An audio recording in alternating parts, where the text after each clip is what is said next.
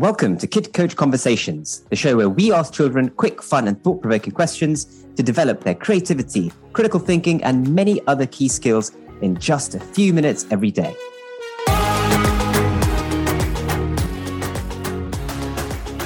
Hi, my name's Kevin, founder of Kid Coach and dad of two kids.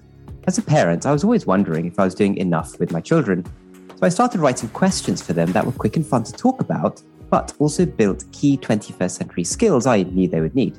When I shared the questions with other parents, they loved how it launched more meaningful conversations at home, and the Kid Coach app was born.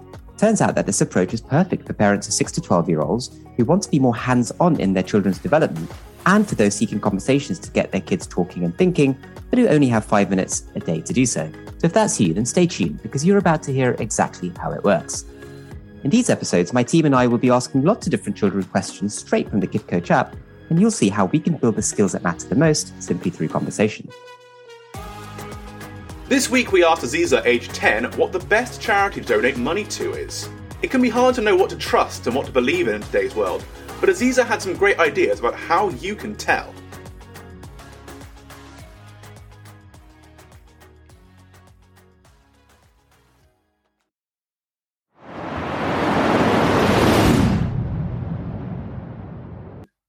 So, Aziza, I want to ask you what is the best charity to donate money to? And how do you Um, know?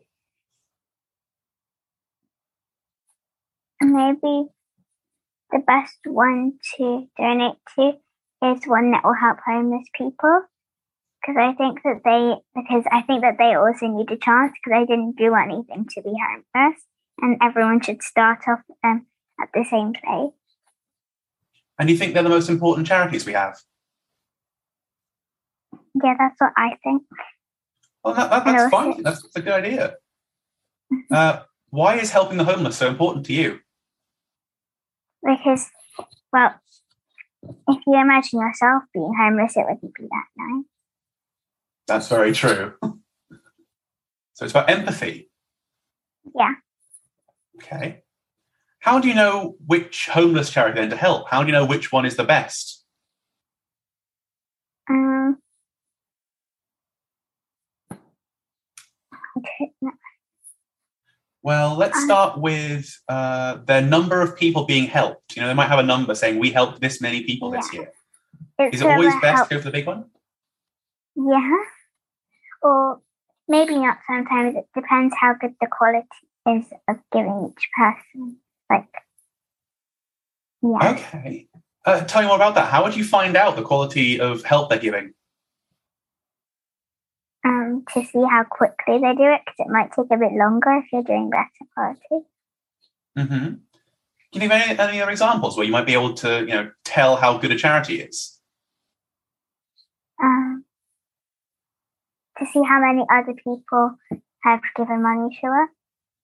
Oh, okay. So, uh, kind of a herd mentality sort of thing, where you find out who else thinks they're good. Yeah. Uh, that's almost called peer reviewing, where you find out what your peers have thought and then you can make your own decision. That's a smart way of thinking about things. How do you think other people might answer this? Say, if you asked one of your best friends, like, what charity would they say is the best? Um, well, some of my friends. Wait, to do with homeless people or just any kind? Just any charity, yeah. Most of my friends like animals and they want to help animals. Animal charities, okay. Why do you think animal charity is important? Well, if you're an animal and you're having and you're like experiencing animal cruelty, it would be very nice because they won't really understand like what animals are saying. That's true. That's true. We can't really understand when they're hurt very much, can we? They can't. They can't say it, can they? Mm-hmm. And how do you find out what the best animal charity is? there? Is it, is it the same by numbers? Yeah. It, it's good to see the peer-reviewed aspect of how these charities work to find out who else is thinking about them. But what if a charity had a really good advert saying they were really good and it made people come to them, but they actually spent all their money on the charity making the advert? How would we know then they, that they were bad? Um, to see how good the advert is, or to see yeah how long the advert is, or to ask people that have already been. How do we how do we trust things that we see when it comes to people telling us how good they are? How do we trust their word? By asking more people. Continuous continuous reviewing of your peers, like a big group collective sort of thing. Yeah. Okay. So let's go back to helping these charities then. If you had a million pounds, would your thoughts change? Would you give all your money to help the homeless or would you give it to other causes? I'd give most of it to help the homeless and then I could give some to help animals and things because all of them are important. It just might be a little more. I guess it is your money, so you get to decide how it is best spent, right? hmm Okay. So when you have this million, you give it all to the homeless. Would you give all your money to help people if you had loads, or do you only give some and keep your some for yourself? Um, I give most of it, like 99% of it away, and then just keep a little bit because I did earn it. I think that's very fair. That's, that's actually very fair. And if you give it all away, all your money away, wouldn't you then maybe be homeless as well? And then you'd need help. Well, if you're really kind, then other people would just help you straight away. Okay. Let, us ask about that really quick then. Uh, in terms of charity, does it always have to be money? Can you help people in other ways? You can, like, when I um, donated some of my hair to people that didn't have any. Oh, wow. You've, you've done a hair donation. That's amazing. Yeah. How did that feel? It felt, um, it felt good. Did it feel kind of scary as well? Yeah. Yeah. I, I would be scared as well, to be honest. I don't know who my hair's going to.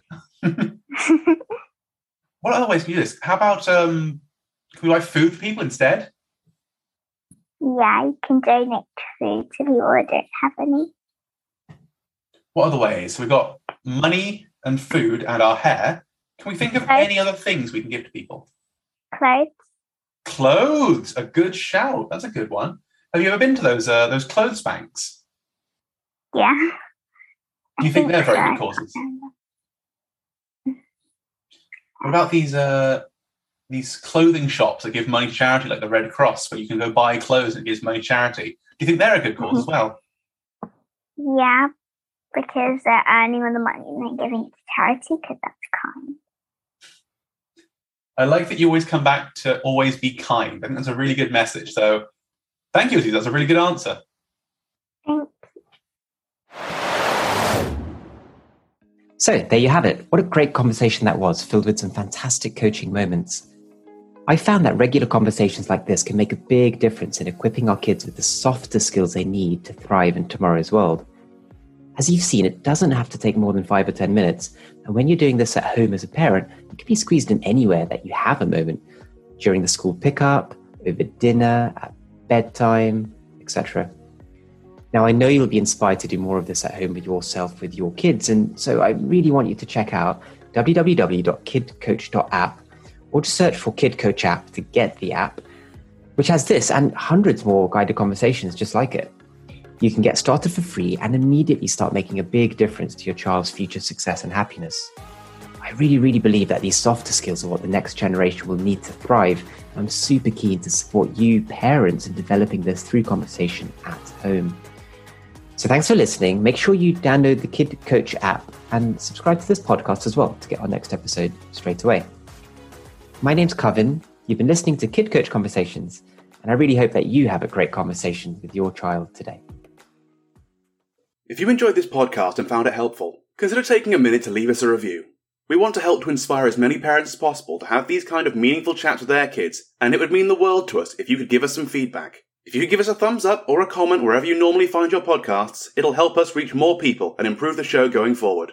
Thank you for listening.